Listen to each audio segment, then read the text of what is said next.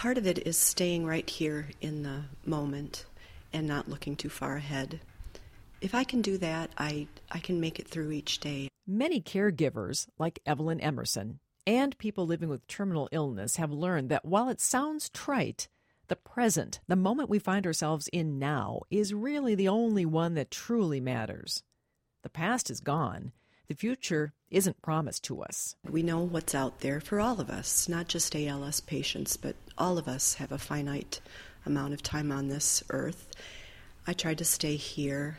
This is Living While Dying, an ALS story from Minnesota Public Radio News. I'm Cathy Wurzer.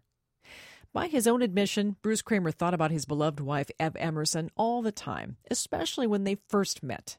He thought she was fun. They would talk for hours, read together, and being musicians, go to concerts. And we'd come out cursing the conductors, and but in the whole scheme of things, she just had a way of bringing the world into focus for me in a very quiet and yet fun way. And it's that remains. That is still there. I I think about her all the time, and I I can't imagine not being with her.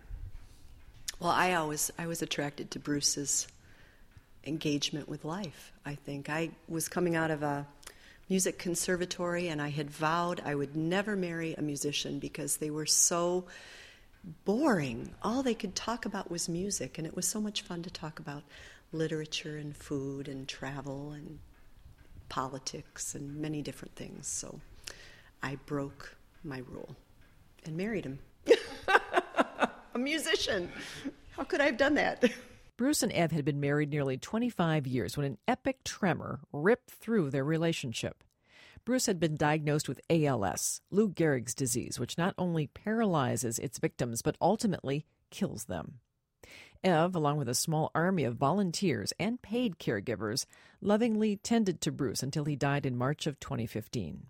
Minnesota Public Radio News chronicled Kramer's life with ALS in that nearly four and a half year period of time. Back in the spring of 2012, I sat down with Bruce and Ev for an interview about caregiving it's estimated that 45 to 65 million Americans provide unpaid care to a loved one. It is by no means an easy job, and Bruce thought it was important to talk about the difficulties caregivers face. It was the first time Ev, who is a private person, agreed to do an interview. Could you paint a picture for me, just in terms of how your days go normally at this point? Well, at this point, mostly it's um, making sure Bruce has his shoes and socks on, and his breakfast, and his coffee, and then he goes to work, and then at home, after after I come home from a day of school, then I cook dinner, and um, help him get ready for bed. Yeah. It's not bad. It's not it's not a hard burden at this point. When I come home now from work, I, I have a lot more fatigue, and if I'm really fatigued, I'll ask you to help me get out of my clothes and get ready for bed and I find that I'm asking for that kind of help. It's not something like you, one day you say, okay, on that day, we're now going to initiate the next phase of caregiving. It's something that we are just slipping into. And um, it's kind of insidious and, and um, it comes in small little doses, and then suddenly we're there. I, I used to joke about how hard it was to get my socks on. I can't put my socks on. I just literally cannot do it. Um, I can't put my shoes on. I can't turn my collar down over my tie because the collar is too stiff and my arms cramp up. Tying a tie is getting harder and harder. And um, of course, I can't walk. And so the, these are things that they're small things, but they just they they accumulate, and um, and they will continue to accumulate. We we just see it coming. The interview focused on Bruce and Ev's relationship in the face of a terminal illness, but this particular conversation was also important because it marked a turning point in our relationship, a relationship that had been strictly professional and rather detached. During the interview, when we were talking about the changing dynamics of their marriage, I suddenly started to tear up and had to stop the tape recorder. Mm. Hang on. While I was listening to Ev talk about trying to keep Bruce's dignity intact, even though she was doing more and more of his basic care, I was thinking about the dignity lost by my own father, who at that point was starting a descent into dementia. When the tape was off, as I told them about my dad, all three of us ended up crying. I was mortified that I would cry in front of interview subjects, but it marked a clear change in our own dynamic. The vulnerability, which, while uncomfortable for me, opened up a new level of trust and compassion between all three of us, which led to a much deeper and honest series of radio conversations, and a wonderful friendship. That's a bit of the backstory. This was the story listeners heard on July 2nd, 2012. So let's go ahead and do introductions. We'll just go around the table. I'm Liz, and my daughter has ALS. And I'm John, and my daughter has ALS also. It's a small group of people gathered around a conference table, but brought closer together by the big challenges of taking care of someone they love who has ALS. Please maintain confidentiality. Who you see and what you hear in group stays here in group. This is one of several support groups for caregivers of people who have ALS, sponsored by the ALS Association of Minnesota, North and South Dakota. It's facilitated by Jennifer Myrie. One of the things I hear the most from people is the frustration, the stress of not being able to predict how this disease is going to progress with their loved one and the fact that it keeps changing. It's hard for family caregivers and people with ALS to operate in the unknown. ALS doesn't remain static.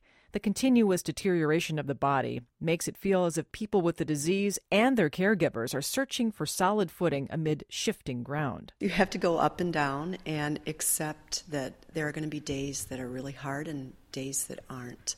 That's Ev Emerson, the wife of Bruce Kramer.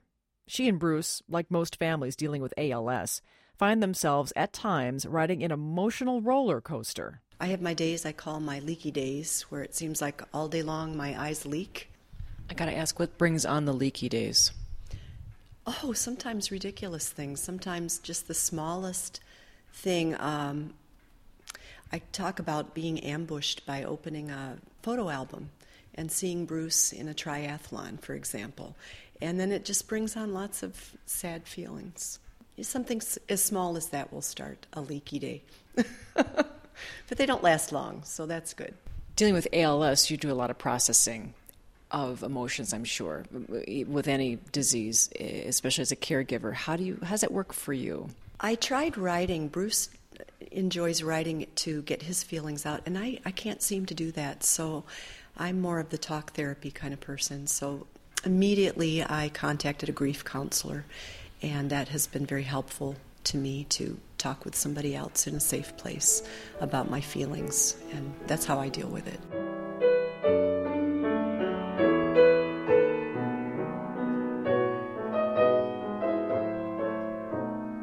The healing power of music has also been helpful. Ev Emerson is a classically trained pianist. A love of music is something both she and Bruce Kramer share.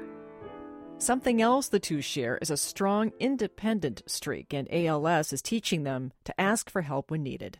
Oh, that is really hard. It is so hard when you're a, a doer for other people, a teacher is what I am. Uh, that's really hard to take help, but um, honestly, we couldn't have made the moves that we've made without lots of help, and I'm so appreciative of that. I've written about this. It's um, it's probably the hardest thing I've had to learn is to, to, ask for help. It's a hard thing to do, especially when uh, I I have always been the guy that took care of this family, and that isn't me anymore. Well, I know it's really hard for Bruce to ask me for help, but I I laugh and say, well, you cooked dinner for me for at least 30 years. So I figure I've got at least 30 years of giving back to do before we're even on an even plane. So I don't think about it as a burden. It's just what you do for somebody you care about. Research shows those who care for people with terminal or chronic illnesses can put their own health, physical and mental health, at risk because of the intense stress associated with caregiving.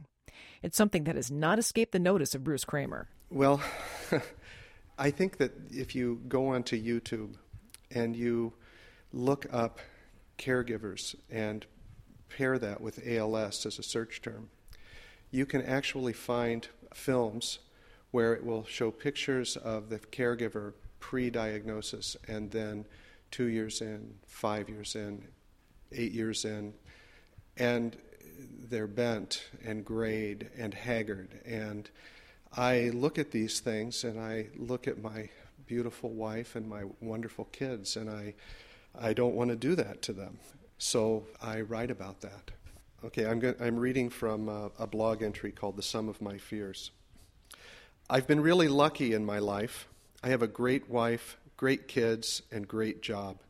When Ev and I got married, we vowed to each other, for better or for worse. After my diagnosis, I actually wondered if Ev had any inkling of what was to come. Would she have cast her lot with me? The worry for you, Bruce, is that you're a burden. The worry is that it's hard enough keeping your head, own head above water and you know getting dressed and ready for the day and, and going out and working in a career and but then to have to do that for someone else requires uh, an extra degree of planning, an extra degree of thinking through things that normally are just we just do them, and that is tiring. And then, of course, it changes the dynamics of a relationship. I can't tell you how many times I have thought about the last time I saw of helping somebody get dressed or ready was when our two children were babies. And, you know, I don't think of myself that way, but it's one of those little thoughts that pops into your head and plays around. And um, at some point, I, I, have to lose those things. But um, at some point, I think to myself, you know, this isn't what she signed up for. We both signed up for that. Who is to say that I wouldn't have been the sick one? You know, people get cancer, they, they have accidents. And I have to trust that had it been me and not you, that um, you would take care of me. That's the deal. You had certain dreams you wanted to fulfill as, as people who are together, and that there's a loss to that to a certain degree when you have an illness. Have you experienced that, and how do you deal with that? I think that in many ways, when I write, it's about the fact that I have to reframe my dreams and reframe the future that I had projected for me, for us. The fact that it comes so quickly, it's not like you're kind of slipping off gently into that good night.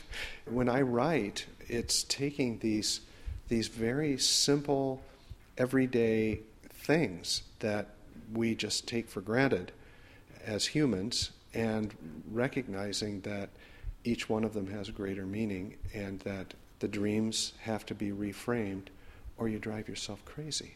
So that's what I do. And now, um, I think what I am dreaming is I'm hoping I live to be 60, and I'm hoping that in that whole time I will be the person that still gives Ev the energy to go on. And that's not a bad dream. Not at all. Ev? I like the 60. That's a lot better than what we learned from the literature about survival rates. I'll take 60. That sounds good to me. I'll take 65 if you got it in you. That's Ev Emerson talking about her husband, Bruce Kramer. On the next Living While Dying, an ALS story, how disease is like a snake.